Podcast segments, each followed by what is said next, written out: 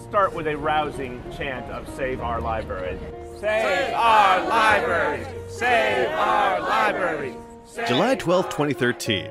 That's Bill de Blasio. He's tall, and like all politicians in an election race, he seems full of conviction. We as New Yorkers, we believe in public space. He's standing on the steps of the New York Public Library's main branch, and he's leading activists in a protest against the Central Library Plan, which threatens to spend $300 million to demolish two vital libraries in the city. The current plan to renovate the Central Library and to sell off the Mid Manhattan Library and the Science, Industry, and Business Library is literally half baked.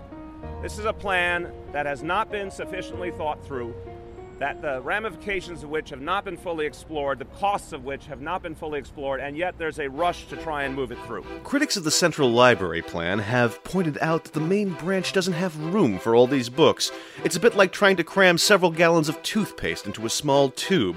The plan not only sacrifices vital public property, but it will place serious restrictions on the library's infrastructure. There hasn't been enough thought given to the ramifications of this plan, and there clearly has not been enough thought given to the fact that we could see very serious cost overruns. Bill de Blasio, then in his role as public advocate, pledged his support. Today, I'm calling on the city to halt all plans to sell the two Manhattan libraries until a thorough and independent assessment is complete.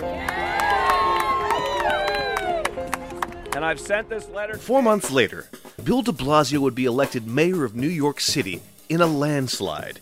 Yet since he took office in January, Mayor de Blasio has said and done nothing to follow up on his July remarks. He's too busy cracking down on jaywalkers, trying to understand how to work with Albany, and making a horse carriage ban the first of his serious priorities. Tell the mayor that it's time to bring back the books, that we need to save the stacks, that 150 million taxpayer dollars can be put to much better use in all the branches.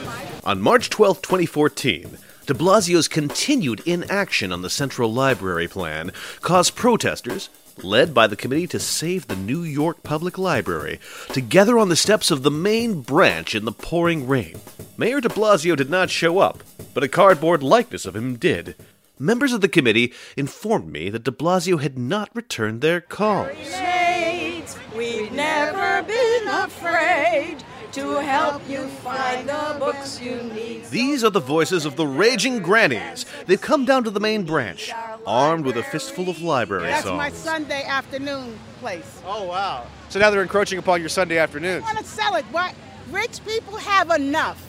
They have a hole in their heart. If they have a billion, they want a trillion. You give them a trillion, they want quadrillion. They are just greedy. The committee's campaign received a shot in the arm when a man named Matthew Zadrozny was photographed eating chicken on the library steps by the popular blog The Humans of New York.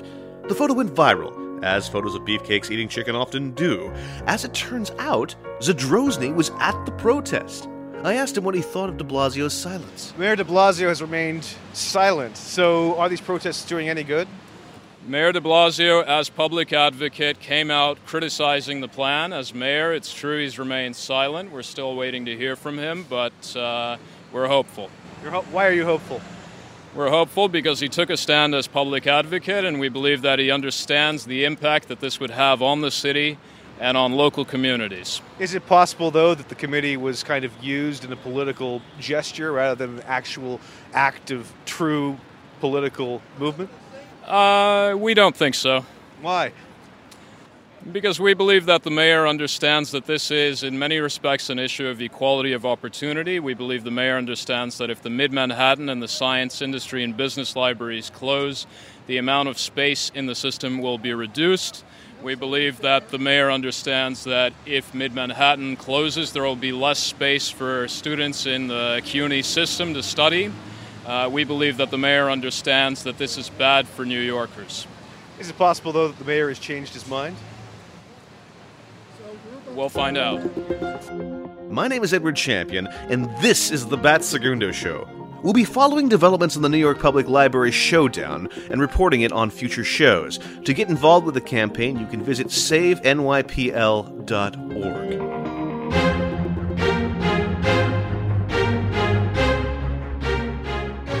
Our guest for this program is Dorthe Nors, author of Karate Chop. But before we get to Dorthe, let's turn to Blake Bailey, the noted literary biographer who has appeared on two of our previous shows.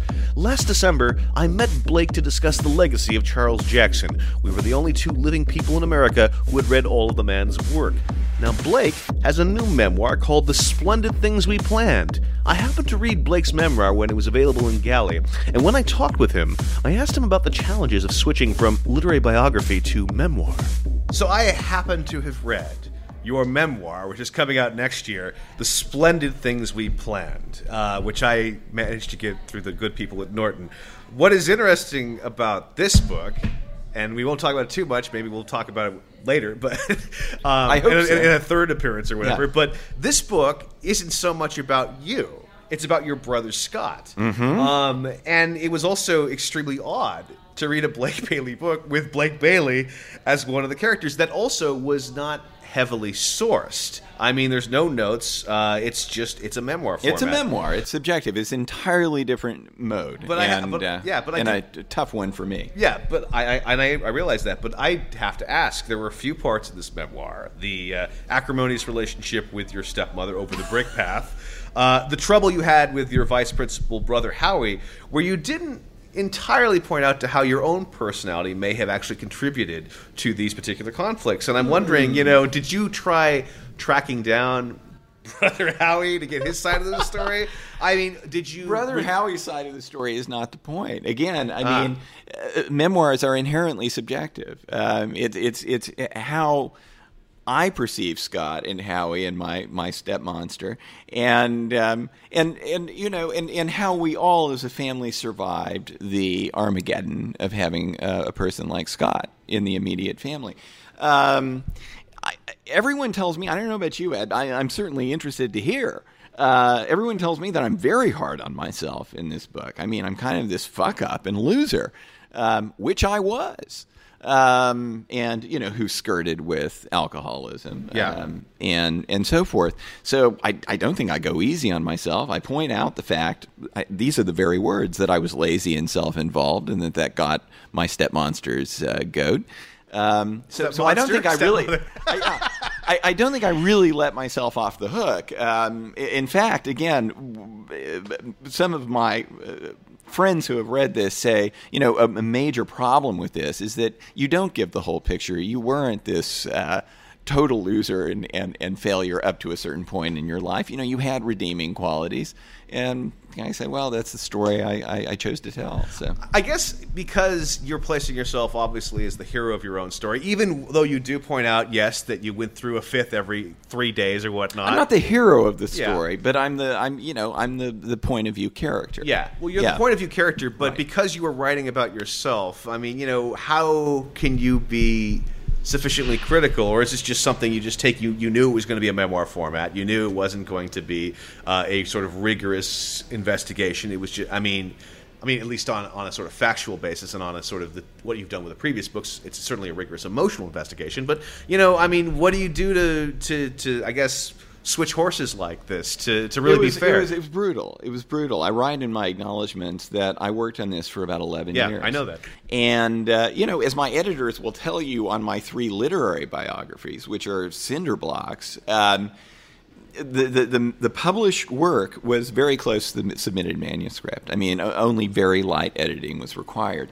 That is uh, a genre that comes more easily to me. There's nothing easy about researching and writing literary biographies. But, you know, I, to, to see a life objectively, to know what matters, to know which themes, you know, predominate over others, and so on, is very easy for me to put that in a comprehensible narrative structure. Subjectivity is a great muddler, okay? Um, again and again, the editor would say, we need more emphasis on this to balance. We cannot have this relentless, uh, you know, uh, downer stuff about your crazy brother. Um, you know, what about your father? Yeah. What about your mother? What about you? You know, and so I was constantly rejiggering it, constantly adding stuff, taking stuff out, um, it, working with the structure. I mean, I don't know whether this succeeds or not. Frankly, I, I think it's a pretty jumpy. I, I think it's a pretty breezy read, but um, and it's it's short. It has the virtue of being short. Um, but uh, you know, I mean, all I know is I gave it my best shot. you know? But I mean, you know, it is interesting that Blake in this book uh, actually he's very uh, prominent in the, probably the first part, and then he just gradually disappears as Scott actually becomes more of a character, I guess. And that, and, and, I, and I'm wondering about that. I mean, it's like. You're inevitably going to have to have some introspection, but uh, you know, I, I don't know. I mean, are you terrified of examining yourself or you know i mean you're certainly comfortable with yourself. That's that's without question but you know. No there there is a i mean again i i, I think that i'm pretty hard on myself but uh, but but i wasn't the whole point here. I mean the whole point was how how did my father come out of this? How did my mother eventually cope with this? Um, you know, it, it, culminates in that climactic yeah. Christmas where I mean, Scott is is totally unbalanced. And, and without giving it away, there and, are very hard decisions that are made. Yeah. Yes, and we well we go out and we buy a gun and we sick the police on him, and and I like to think it's highly dramatic, but also kind of funny. Um, after that, uh, Scott uh, spends a lot of time in prison, so he is sort of off stage, and we simply talk about. Uh, you know the, the, the aftermath, the fallout in all of our lives. How how did we ga- gain equilibrium after the Holocaust? of uh, of Scott. So you know, again, I don't think he takes over the story. I mean, you're a more objective reader than I am.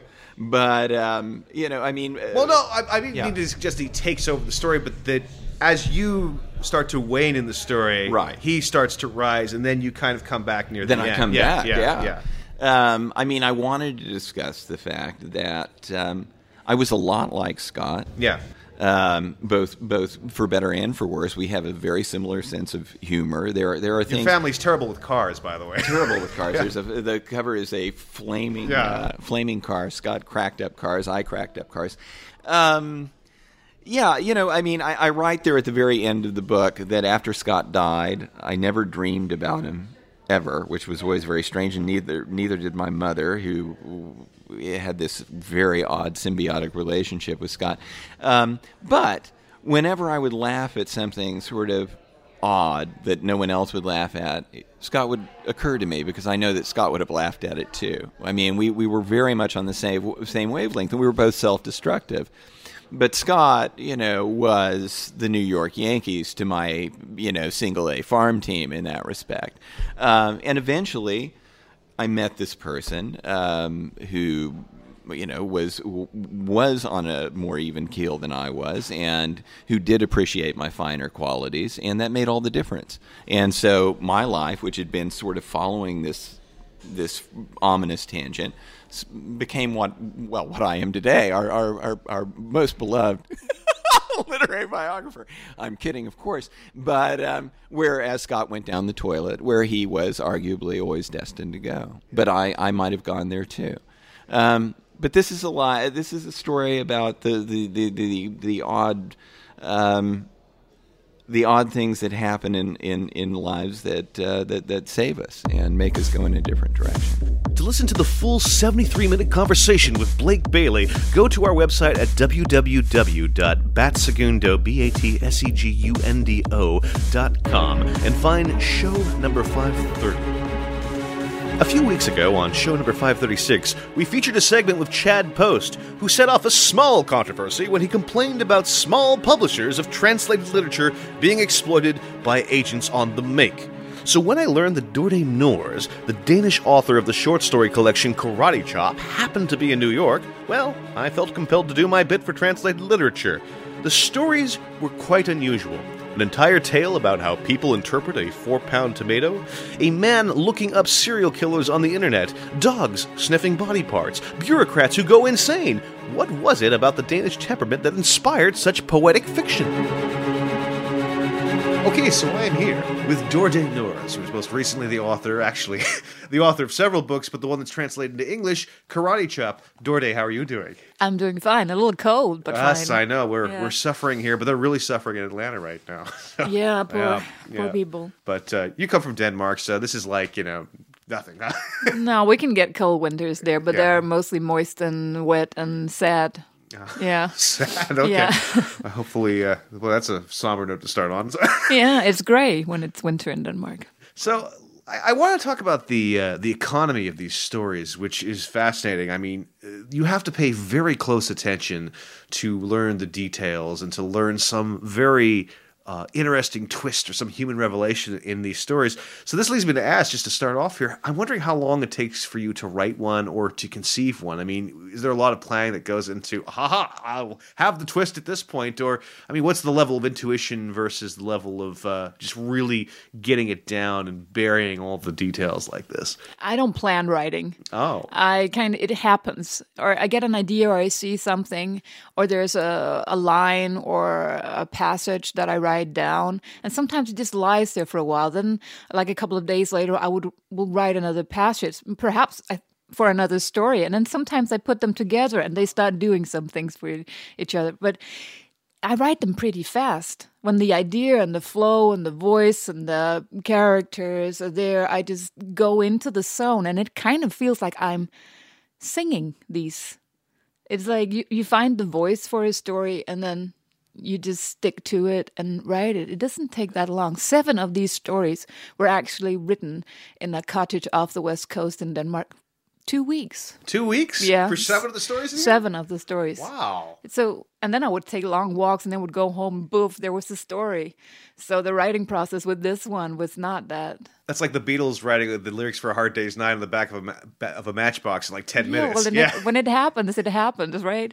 Well, to what do you attribute these incredible sort of like subconscious and, and these little details? I mean, is, I mean, are those details just coming from your subconscious uh, and, and they're just naturally springing, or I mean, do they are they fa- are they discovered in the revision at all? I think they come from training. Yeah. Because uh, it has something to do with with uh, the neck of the woods that I come from, Scandinavia. Yeah. I was trained in in Swedish literature. That was what I studied at university, and the Swede the Swedes have this very bold and courageous, brave way of looking at existence, and it turns big on them, and they look at the darkness and the pits of of distress and everything, and then if you take that richness of existentialism, you might even call it, and pair it up with the Danish tradition, which is precision, accuracy, Danish design, cut to the core, don't babble on forever. Uh, if you sort of combine these two, you get short shorts with a huge uh, content that's sort of is laying in there like an elephant in a container and moving around all the time. And this style came from training. It came from re- uh, reading a lot and writing a lot. Suddenly, I think I found my voice in these stories. I think this is this was a breakthrough for me in Denmark. Also, um, that I found out how I can combine the Danish and the Swedish tradition. Hmm. So by training, I mean how much writing did you have to do before you could just get this remarkable approach to find the elephant to tackle existence like mm-hmm. this? Well, I started writing at eight. so, and this book was written when I was 36. So, But you didn't have the Danish masters and the Swedish masters staring over you at eight, did no, you? No, but I had the uh, the Danish song tradition. Uh, we have a book in Denmark called Højskolesangbogen. You'll never learn how to say that, but it's a it's a it's a songbook. She says that- confidently. you never know. I might you, deliver you want to try. Uh, but that songbook is uh, the rural uh, part of Denmark where I come from. All the farmers they would use that songbook uh, a lot. Yeah. And there were no literature in my household. It was uh, middle class, uh, carpenter and hairdresser. Uh, but this book was there, and what I learned from that was that these songs that were written by great Danish poets and then put into music, they would be so precise. I loved that book. I, I sang these songs. I read these poems. I, and then later on, there was my brother's uh, vinyl covers. You know, it was uh, Leonard Cohen. It was all these guys that he had up in his room, and I could read. And a lot of the training came from that.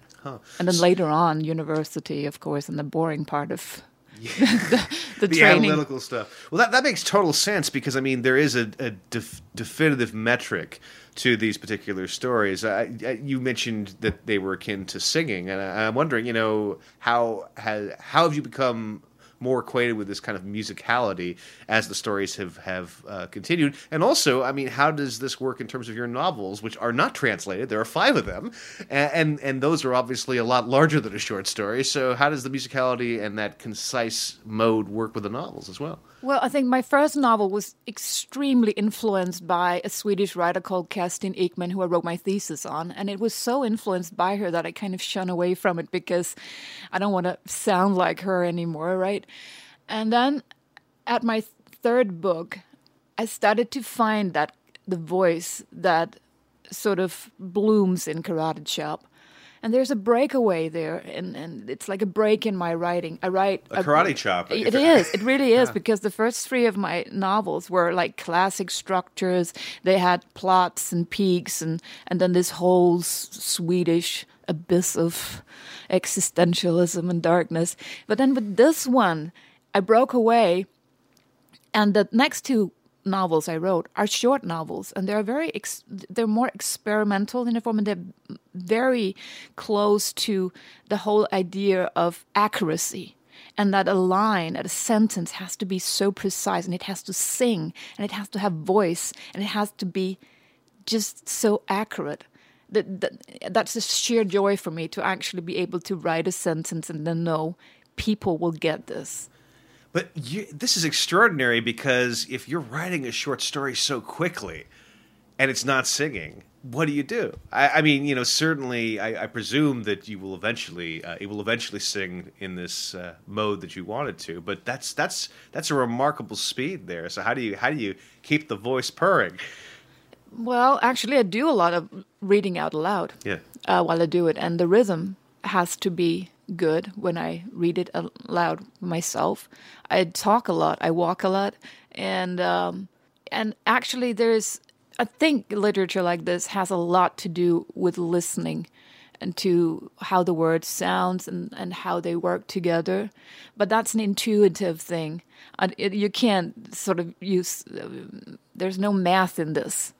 Um, either you can carry a tune or you can't. Yeah. Perhaps, right? Sure. Yeah. Absolutely. So it's just something instinctive, I think. I'm curious to know about the tension between the Swedish existential dread and angst and uh, the Danish identity. I, you touched upon this a little bit. I saw your little Atlantic soliloquy about Bergman mm-hmm. um, and how you looked to him as a way of living kind of a tranquil life and not living a wild life, which gets in the way of uh, well, gets in the way of living, quite yeah, frankly. Exactly. I mean, you know, I, am wondering, you know, what what do you do to to live or draw upon experience or to move into uncomfortable areas, or is your imagination stronger than that? To that you don't really need the life experience. Your imagination in combination with the singing that we're identifying here is is uh, is enough to live a sort of tranquil life, or or, or what? And, and also, uh, I was hoping you could probably talk about the tension between the Swedish and Danish feelings and all that. Yeah. First of all, I try to live my life as any other human being. Just I just really try not to be destructive about it. I'm uh, 43. I'm not afraid to tell you how old I am. So I've tried a lot in my life, and some a lot of it has been dramatic, and it has been filled with emotions and breakups and stuff like that. And of course, I draw on the, the experiences from that. But these days, I think the discipline is very important. I don't need more drama in my life. I, I don't know why you should seek up drama. Uh, causing pain in your life, that's an immature thing to do in my age, I think. Just, yeah. uh, you can't avoid it. It's going to happen anyway. People you love will pass away. Your cat will be hit by a car, stuff like that, you know. You don't have to seek it out. It's, it's coming to you. But I mean, I'm wondering if that impulse isn't necessarily uh, a riderly impulse, but just a human impulse. Because we get close to 40, we start to say, well, do we really want to live this way? Our choices sometimes become a little bit more limited. Our responsibilities are greater. Mm-hmm. Uh, we now have a duty to other people, and so you know, I, is that really a riderly thing? I mean, is the writer doomed in some sense to almost be a child to some degree? I, I think you're absolutely right. I don't think it's necessarily a writer thing. Yeah. I think it's, uh, you know, a, a, time in your life where you you think that, or or you go haywire and you go right into the abyss, right? Yeah. But Ingmar Bergman was around 47 when this happened for him because he lived a pretty crazy life, having children all over the place and women and, and pretty destructive. Locking Liv Ullmann up. No, just yeah, exactly. Yeah. Being very chaotic, uh, emotionally cha- chaotic life. And then around this age, he took this path also of not living like a monk because he certainly didn't, but he was just very structured and disciplined, and I enjoy that. It sounds boring to people, but I really enjoy it. Don't need more drama in my life. Well, it's it's really a variation of the Flaubert maxim. You know, live a, be calm and orderly in your life, and violent and original in your work. Yeah. Um, Yeah. So let's let's actually talk about the work. I, I really want to get into it. Uh, I was fascinated by many of the human animal connections uh, throughout these stories, ranging from the dog murdering pledge in Mutual Destruction. There's the dog talk in Hair Salon. There's the apes who are starving in Female Killers. Yeah. The golden retriever with a secret urge to roll around in carcasses and the heron. Uh, I, this is absolutely fascinating. And I'm only scratching the surface of this because animals are, in, I think, just about every story here. Yeah, there are cats um, beating up dogs. And, yeah. Yeah, so I'm wondering, you know, how deep is your interest in animals? Where did this start? Do you think that animals, in some sense, are almost better revealers of human character than humans? I think they mirror us so well. Yeah. It's like a mirror. Also, I grew up in the countryside. There's also a duckling in there that is very, Of course. uh, significant. I grew up in the countryside, and this is what, how we. That was what we saw every day was animals, and it was how we related to them and how they were treated around us. I never contemplated very much about why they're there. They're just so cool to have there because you know sometimes you know when a dog is run over by a car or something, people go, they cry and they have emotional outbursts. But when they hear that the kid next door uh, has cut his feet off or something, uh, they go, oh, well. Like, it- uh, for some reason, we Yeah. connect um, better emotionally because animals are innocent. So it's, it's a, perhaps it's a way to connect with the innocence in us because the duckling can't help it, right? Yeah. Well, it's also this tendency to judge people by how they treat their animals. I have found that. I mean, you know, you could see someone who's an absolute uh, wonderful person, but if he treats his dog the wrong way, he'll be totally written off. It's fascinating. Exactly. You Yeah, just know yeah. that there's something wrong going. They people reveal themselves. That's also in mutual destruction when he's he's actually two friends and and they're killing each other's dogs when their when their dogs go go get bad, get sick, and he suddenly it hits him. God, I've been killing a lot of my friends' dogs lately. What is he doing to them? Right? But it takes several dogs and, and, and also considering dachshunds in order to uh, finally come to terms with this is a pretty terrible thing I'm doing. Exactly. You know, Yeah. that's that's fascinating. But that's that story is also really interesting because um, because the idea that that fr- friendship is is this intense that it is built upon a pledge that uh, is by any mean, by most rational and moral standards, pretty grotesque. is is utterly fascinating. The, the, and there's a lot of um, uh, really kind of creepy relationships within all these stories, uh, built built on similar tacit ideas of trust. Um, do you think that's uh, that's something that uh, is kind of almost a, a, a verboten topic to write about in fiction? Uh, is there anything in Denmark that uh, perhaps the going back to the whole Swedish Danish thing? Is there anything about that particular nexus that causes you to um, to dwell upon, I guess, the the truths we share in confidence, but that we don't really talk about in public in terms of binding friendship and all that? I would say about the, the, the mutual dog killing Yeah. is that where I grew up, that was what you did. You could not kill your own dog, so you kind of uh, knew a guy in the neighborhood who could do it for you, and you switched dogs, right? Yeah. So, but this also tells you something about relationships. Um, and I don't know if we're better at doing it or, or more interested in in, in, in in Scandinavia. I just love to dwell upon it because all the relationships that we have have some sort of gift ex- exchanged that can be very tainted at times. And and suddenly what should be giving and what should be something you thrive from is turns into something abusive. And we never know as human beings when that is happening. Even you know love relationships everything even with your children sometimes which is the worst to discover that the relationship people have with their kids is also filled with strange deals and gifts, right? Yeah, yeah, absolutely. Um, the Buddhist, I want to talk about this. Uh, Yeah. For some reason, it spoke to me. I can't imagine why. um, it's this fascinating story of this man who cracks up um, and goes completely crazy with a car. Uh, but there's no actual specific source for his rage. I mean, it could be the divorce, it could be the new job, it could be the wild ideological haze that wraps around his head. We don't really know. We only know that he loves his work or uses this as an excuse to do what he ends up doing in the story. So, you know, this leads me to ask you I mean, should fiction be in the business of explaining psychological motive or providing a solution for how society deals with someone like the Buddhist? Or do you feel that the understanding of human behavior is better uh, centered around this idea of inhabiting the interior of an other, the interior of someone who we may not actually meet on the street? I'm curious about this. Oh, first of all, literature is not supposed to do anything but be good at what it does. Uh, there is no uh, sort of um, codex to what you're supposed to learn from this, and it's not political or anything. He just cracked cracks me up, the Buddhist, because this is a character who who thinks of himself as good and therefore wants to force goodness on the world. We see this all over the place in America, in Denmark. You know, people with power who think they're good Yeah. and who wants to uh, sort of stuff goodness into the throats of everyone. got a lot of them here, and, yes. yeah, and we have them. They're all over They're the all over. world, right? And and thi- this is a hilarious kind of person to to work on. He cracked me up when I was writing that story. I had to go away from the computer several times just to laugh in the corner uh, of the living room because he's hilarious. Uh, and we all know him. People come up and say, "Oh, I know, I know these people who want to do good. It's uh, they're dangerous, right? Yeah. But why, why Buddhism over other other religions? Because Buddhism is like the softest of all religions. But I would say that Buddhism, in the hands of a Lutheran, can be very dangerous because the Lutheran is trained in another way of thinking.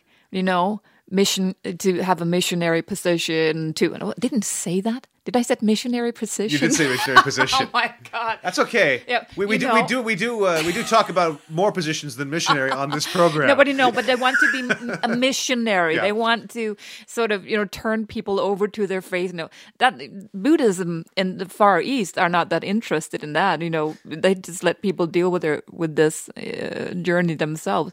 So therefore, Buddhism is an interesting thing to to deal into the hands of a of a Lutheran who wants to do things to the world, um, because he basically he doesn't get it Yeah. he, he basically doesn't get it. So Buddhism is a, a sort of uh, disguise, like the silly car that he has is some sort of cover up, Yeah. you know, so that he can ooze his way into places and and terrorize them. But I'm wondering, I mean, yeah, you're right to point out this type of uh, character is common throughout the world. But is there any specific, uh, I guess, what what does Denmark bring to the kind of ideological lunatic? you know what I mean? What's the Danish identity aspect of this? Out of curiosity. I would say that Denmark is such a small nation. There are 5.6 Danes Yeah. in the world. You know, go to that's Lower Manhattan or something like that. Yeah. there, it's like we're we're there's no one. We're tribal, and the the strange thing about small nations is that like uh, dachshund. What do you call that? That- It's like Yeah. we think we're so big. You know, we get so filled with ourselves. We love ourselves. And then we roam the world telling everyone how to do things. What? Wait, wait, wait! I didn't hear this. I haven't had uh, Danish egotists knock on the door, unless you're coming out as one. No, but in in the diplomacy, well, I don't even think Denmark is the worst, but but Scandinavia has this social democratic. We will teach you how to be good people, right? Yeah. Because we know how we're supposed to do things, and our way, it's our way or the highway. You know, it's it, Yeah. it- because and then that's the tribal thing that we sort of fall in love with ourselves. I'm sure you've heard the American term mansplaining. It's Danesplaining here. It's when someone gets in a kind of superior position and talks down to someone without actually listening to what they have to say. Exactly. Huh. Well, I, I had no idea. I mean, you know, so well, how how- is this? This is still a very prominent characteristic of Denmark. You would say this uh, talking down, this condescending. We're better than you. Or? I think when when I travel, I get pretty embarrassed about Danes and and uh, this aspect. I also I love would, my I would, I would say Americans are worse off on this than no, Danes, but they're maybe. loud. They're like you know that that's they have a loudness to them that's different. Danes is just like a, almost a past, pastoral. We know better or Scandinavia. Scandinavia as such Yeah. has this. Well, you know we're good. They're the ones who gently kind of enter a social situation and say, "We know what's right for you." Is that is that something like that, or I, I think I heard an uh, an American uh, president candidate uh, who said that the worst thing about traveling all over the world in, in the name of politics was that you could run into a Swedish governor somewhere who would who would tilt his head and explain how he should live his life Yes. and how he should be. So this kind of, you know, But that presidential candidate, who I won't name, was You know- a bit of a buffoon, uh, to, to say yeah, the because least. you know who it is. Yeah, I I, I, I know who it is. I don't want to remember. no, let's let's not mention the war. No. exactly. Um, so I, I'm curious about how the Heron got to the New Yorker. I, I mean, that's a that's quite a coup. Uh, I mean, was who who who who got it that way? I, I, I'm curious. Well, I didn't send it there. Yeah. I was I was in Denmark minding my own business, um, being anonymous and a little bit tired. And then one day I got an email from my uh, American editor who said, "Look, you got a you got a story. One of the stories is going to be in the New Yorker." And it's because my publisher sent it there. Uh huh. And because I, all these stories were published in American magazines, Yes. one by one by one, and I never contemplated sending a story to the New Yorker because I considered it complete waste of time. Why, why try to get a story through the doors of a place that is closed Yeah. up, right? So it's my publisher that send it in. They say, "Look, we have these fifteen stories coming out. You want to see some of them?" And they liked it. Who was the first big uh, American advocate you had to for uh, gradual uh, domination of the the Nors stories and eventually the five novels? What do you mean? uh, Who Who was the first person who like taught you up in America? Who were the early people? that I uh, that I knew? Or that you knew, or that were just saying, "Hey, uh, we you got to publish her." Um, well, my story's pretty weird. And I was at a pen reading in Copenhagen, and I met Rick Moody and Junot Diaz Yeah. there, and ended up being their tour guide on Christiania, which was interesting uh, because they had never been there before. And then I knew them for a while, and they my things weren't translated back then at all, so they were they were just friends. And then I went to a residency in Jutland where I met Fiona Maazel, who who uh, at that point read my stories, and um, she took them with it. Without that's actually quite touching because Fiona uh, brought the stories home uh, to America and presented them to the woman who's now my American editor without me knowing it. I found out three years after the fact, which is quite touching. Yeah. So that's how it happened. Sounds good. You told the New Yorker that Frederiksberg Gardens, the setting of the Heron, Mm-hmm. is the place where you can find hardcore happiness on a daily basis, uh, which is quite something considering how Danes claim to be the happiest people on Earth, and apparently also the uh, the most superior people on Earth, possibly. so I'm, I'm wondering, what's the Danish idea of happiness, and do you feel that uh, hardcore happiness is kind of one of these forces in Danish culture to be resisted through the course of fiction? Or Well, th- it's also a prestigious thing to say that you're happy in Denmark because people are killing themselves and running to psychiatrists all the time and popping pills. So I don't know what, what that happiness is all about. But it's like if you're happy, you're superior, you're cool, you're doing well, shut up, right? Yeah. So it's also I I think a little bit of fraud. The other thing is that the that the social system in Denmark is so good. So it's actually when I travel and I see how people struggle Yeah. uh, on the bottom of society, I can tell that we are doing better than most. yeah. Um, Not good enough, but better than most. So I would say that when we're talking about that, I think Danes are and, and people in Scandinavia perhaps perhaps happier because they don't have to struggle that much to survive. Um, but the whole uh, hipster, I'm just so happy. Uh, lingua, I don't know. I don't know. It's uh, a commercial. It's like I think they do this. They ask people every year, "Are you happy?" and and Denmark wins it all the time. And I think now they just want to win it all the time. So when they get asked, "Oh yes, I'm happy," because Yeah. yeah, Well, we it's don't good want to. publicity if you're the happiest nation on earth. don't wanna lose that yeah, competition, yeah, right? Exactly. Uh, and you don't have that many people to spread the word around to just say, hey, just just tell them you're happy. We all know each other, so you know if Peter doesn't say that he's happy, we're gonna make sure that he says it next time, right? Because it's like we all know each other. So, so you had mentioned like you were here in New York uh, eight years ago, and a lot of these stories do, in fact, uh, take place in New York. Two of them. Two of them. Two Yeah. of them. Aside from, of course, the West Virginia. Yeah. Oh, that's right. Yeah, There's that. Uh, but I wonder, you know, why is uh, New York sort of the place that uh, reveals America, and uh, you know, why not? Uh, are there other countries that you've perhaps explored in the novels, or, or how does how does your uh, viewpoint work and collide with other nations, and what tension does that bring? Well, I remember when I was here in New York eight years ago. I was here a summer, and um, all the New Yorkers I met, they would say, "Well, this is not America, honey," and then they would point to the West and they would say, "That's America."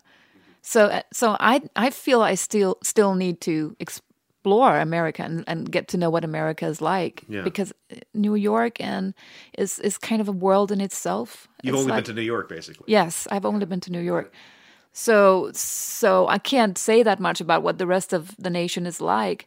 Uh, but I truly want to experience it. And New York is apparently, according to New Yorkers, like an island in the in the nation. Yeah. It is. It is. It is to a large degree. Yeah. Um, but I, I would also argue that uh, within New York, like any great city, uh, it it there are many New Yorks. And Exactly. it's the New York you want to see. I mean, I suppose it's the same thing with Denmark too. Uh, I mean, you know, what is a city? What is a location? What is you know, uh, Frederiksberg Gardens? Yeah. Uh, but the the gardens that you decide to see is is that safe to say? or- Exactly. yeah, yeah, Exactly. Yeah. I, I wanted to talk about the big tomato because that's just such a goofy story. Uh, it- it's interesting because you have this very large tomato that is loathed as a unit of weight. Uh, you have these uh, affluent people; they uh, they get this large tomato because it's over the weight. They wish to return it. Um, the tomato then goes on various other adventures where it is actually appreciated as a vegetable, um, and that's that's that's fascinating to me because it gets into something in your stories that I, I think is quite quite intriguing. Uh, there's the end of Duckling, which we were mentioning, um, in which an estimated oven temperature proves especially horrific, and it got me thinking of, for whatever reason, the Mismeasure of Man by Stephen Jay Gould about how much of biological determinism has regrettably come about uh, because of. Uh, uh, efforts to measure things, efforts to be specific about things, efforts to use that measurement to try to, you know, uh, you, enforce unfortunate and regrettable and atavistic racist and sexist and classist Uh, views and all that. So I'm wondering, you know, uh, what what is it about the measurement uh, that you think reveals uh, the human impulse? Is it something that we're just going to inevitably have to embrace uh, by nature of being surrounded by rulers or whatnot, or is it is it just one of those things that we we again are are not really um, thinking about in terms of how uh, accuracy or, or specifics uh, affects uh, sometimes uh, it creates a narrow range of, of, of the world and all that. Well, in the big tomato, the tom- uh, the tomato itself uh, is about classes colliding Yeah. or classes meeting or worlds uh, being close up to worlds. Like these worlds ha- hardly overlap. It's a multicultural tomato. Exactly. Yeah. But also, this story was true. When I was in New York eight years ago, I had Danish friends tell me that they had a tomato tomato delivered that was so huge that they didn't want to pay for it, and and at the same time, I saw people struggling in the streets and thought these things live side by side. Yeah. And it's an interesting notion that you have that the the bangs that's these uh, tall Danes that don't want the tomato uh, is called, um, and the the Mexicans in the story look at the tomato from they have a different viewpoint. It's also ironic. There's there's an Albanian Yes, the uh, laundromat guy. exactly who, who who takes it into his hand as if it's the holy grail. Yeah. and says. Because to him it means the promised land, right? Look, I'm in a place where tomatoes can get this big, but is he actually getting a bite of it? Yeah. Not really. But he's happy holding it. Yeah. He seems happy holding Yeah, it. like a child. Maybe you know, well, or, or a flower baby or whatnot. Yeah. I'm not sure if they have Yeah. that in, uh, in in Denmark. But But I must say, I haven't really thought about how I look upon the measuring. But you're true. There is a, a couple of tor- stories that that sort of investigate that yeah. without me being aware of it. Actually, But I, I mean, how aware are you of the way that either an object or a person or a type of situation uh, is looked at from several angles? I mean, I, I'll mention also the story Nat Newsom. It starts off with this man who is opening the McDonald's door trying to collect enough change to get a Happy Meal. Uh, we then um, learn that it's being told by one Professor Jack Soya, who. Uh, who claims to also have this dissertation named Jack Soya's Laws of Strategy. um, and, and then there's also this guy in the story who has the fake badge in front of the New York uh, Public Library. Um, and there's one sentence of the story I'd like to read that may actually Yeah. get us in, unpacking this. And, and it's, it's this The reality of the matter was that his handicap prevented him from truly making a difference, but at least he showed himself to be willing. Well, since everybody in this story is a hustler of some sort. Is it safe to say that hustling is kind of a, a handicap that shows us willing to live without truly making a difference? Does it relate to something similar to the tomato or, or, or what? I don't know. I don't see uh, Nat Newsom as a hustler. He's he's like a, a, a pretty innocent dude. Uh, innocence is his handicap, I would say, but it's a handicap that he chooses to have because he would rather be innocent than than lose that kind of nativity. Um, I'm not sure how to answer the question.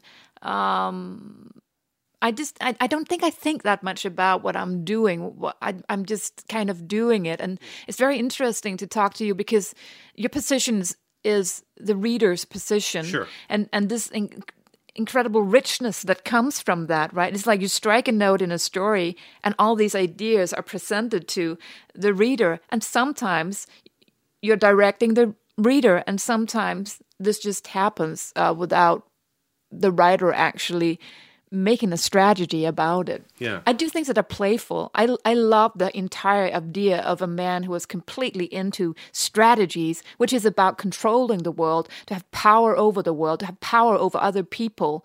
Um, meet a completely loose dude with no fingers, Yeah. which is like ha- not having the the basic thing you need to sort of hook up to other people, right? Not have a grip on the world. not world. have a grip of anything, Yeah. like being smooth as a as a piece of soap. It's like complete opposites, and um, I'm not too keen on people who are very into strategies. I always back away from people who who who think they can control the world through strategies. Yeah. They give me the creeps, to be frank. So we're not going to find you uh, at a game of risk anytime soon, you know? no, because I will lose it. I would lose it. I have no sense of strategy. Yeah.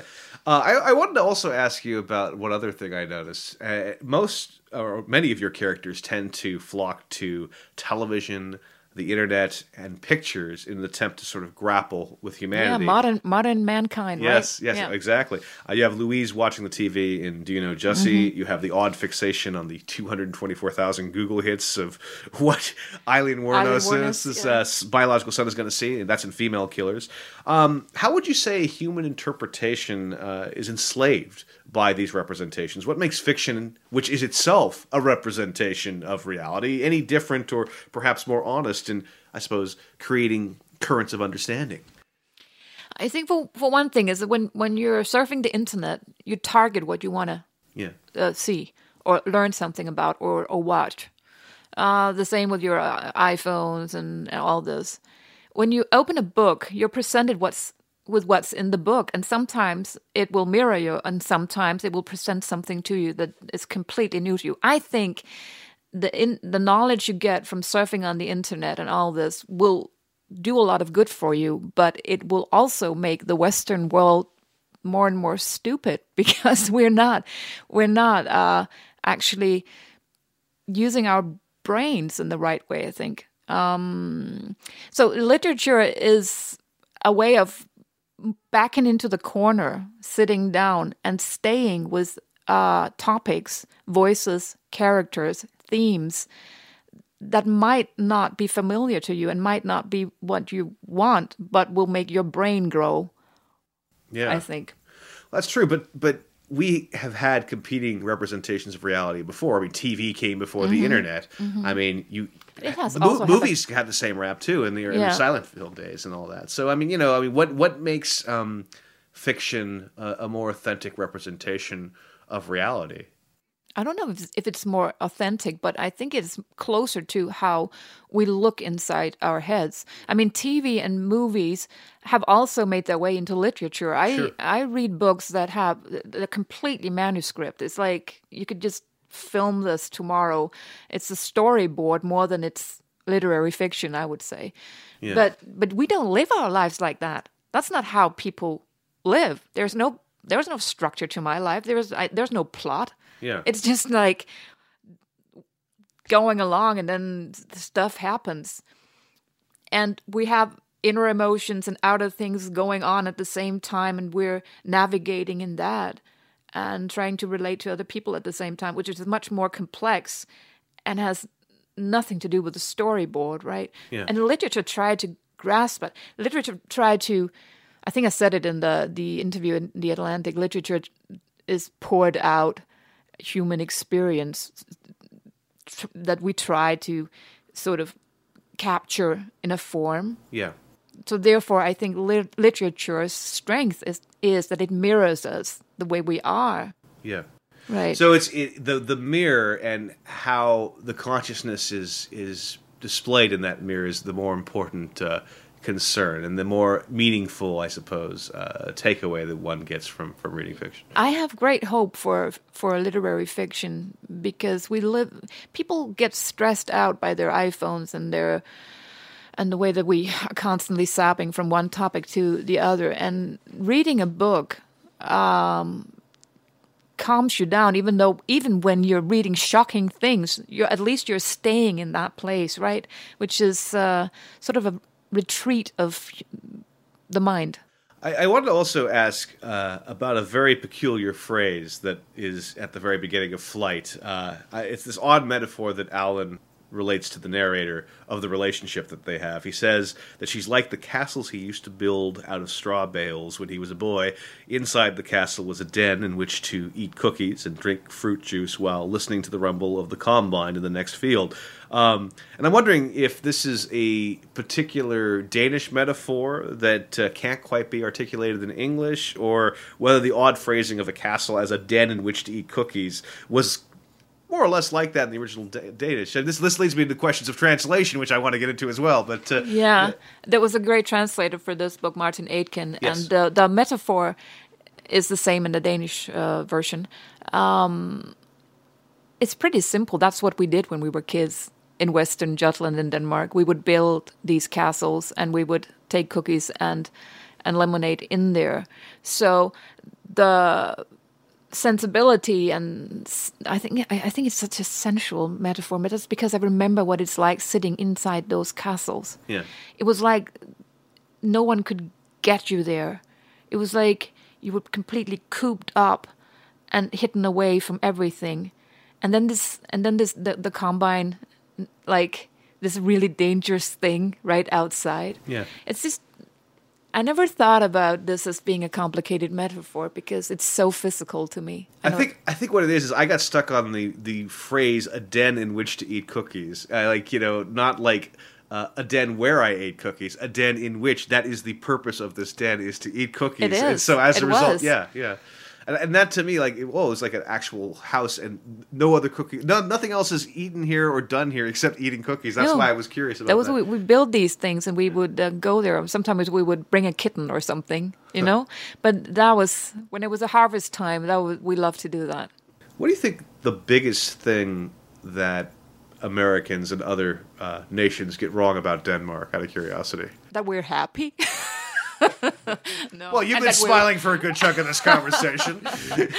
No, uh, I think I'm actually, you know, I think Danes have these prejudice prejudice about Americans that they don't know anything about Danes, but I think, for instance, yesterday I had a reading at the Center for Fiction, Yeah. and there was a with A.M. Homes, and there was a big crowd, Yeah. and I knew a lot about Scandinavian literature. So I don't think. Well, it's, of course, there's the whole Hans Christian Andersen thing, and the Ugly Duckling thing, and the Little Mermaid uh, thing, and Wonderful Copenhagen. wait, thing. wait. The Danes did that? I thought that was Disney. Uh, Hans Christian Andersen did that. I love that story, by the way. that- but I'm learning so much here. but you know, but that's like like the superficial knowledge of, Yeah. of, of Denmark. Then there's also, I think Americans love Danish design. Yeah. and uh, they like the subtleness of um, our work. Uh, that we're mm, these stories are also very subtle. It's not it's not you know shouting from the rooftops. Yeah. It's like telling everything in sort of a silent and, and aesthetic way. And I think Americans like that also. Um, the aesthetics of where I come from, um, because it's that's very much in the core of what we do the the furniture and the, the simplicity of things and Yeah. stuff like that. What are like five Danish writers that perhaps have not been translated here that need to be translated? Aside from your, your novels, of course. Well, first of all, one of them is on the brink of being translated. Is a very young writer, 18 years old, Yahya Yahya, Yahya Hassan. Sorry, Yahya Hassan. Um, just sold 100,000 copies of a poetry collection that completely baffled Denmark. It's um, he's a, an incredible voice. Hope he gets here one day. Uh, there are a lot of um, oh, it's hard to just mention five. I don't want to advocate somebody over others, but there's a lot of good good writing. Let's take the numerical value out of this. yeah, but there's a there's a lot of good good writing going on in Denmark. There's also a lot of crime fiction writing. Yeah. So, um, but but they'll get here. I would say that I would love to see some of the the writers that write thinner books like this, uh, who has this sort of uh, aesthetic pr- approach to to literary fiction. There are numbers of those in Denmark. Well, that seems a good place to end. Dorthe, thank you very much. It was a pleasure to chat. Thank you for having me. Fantastic. Okay.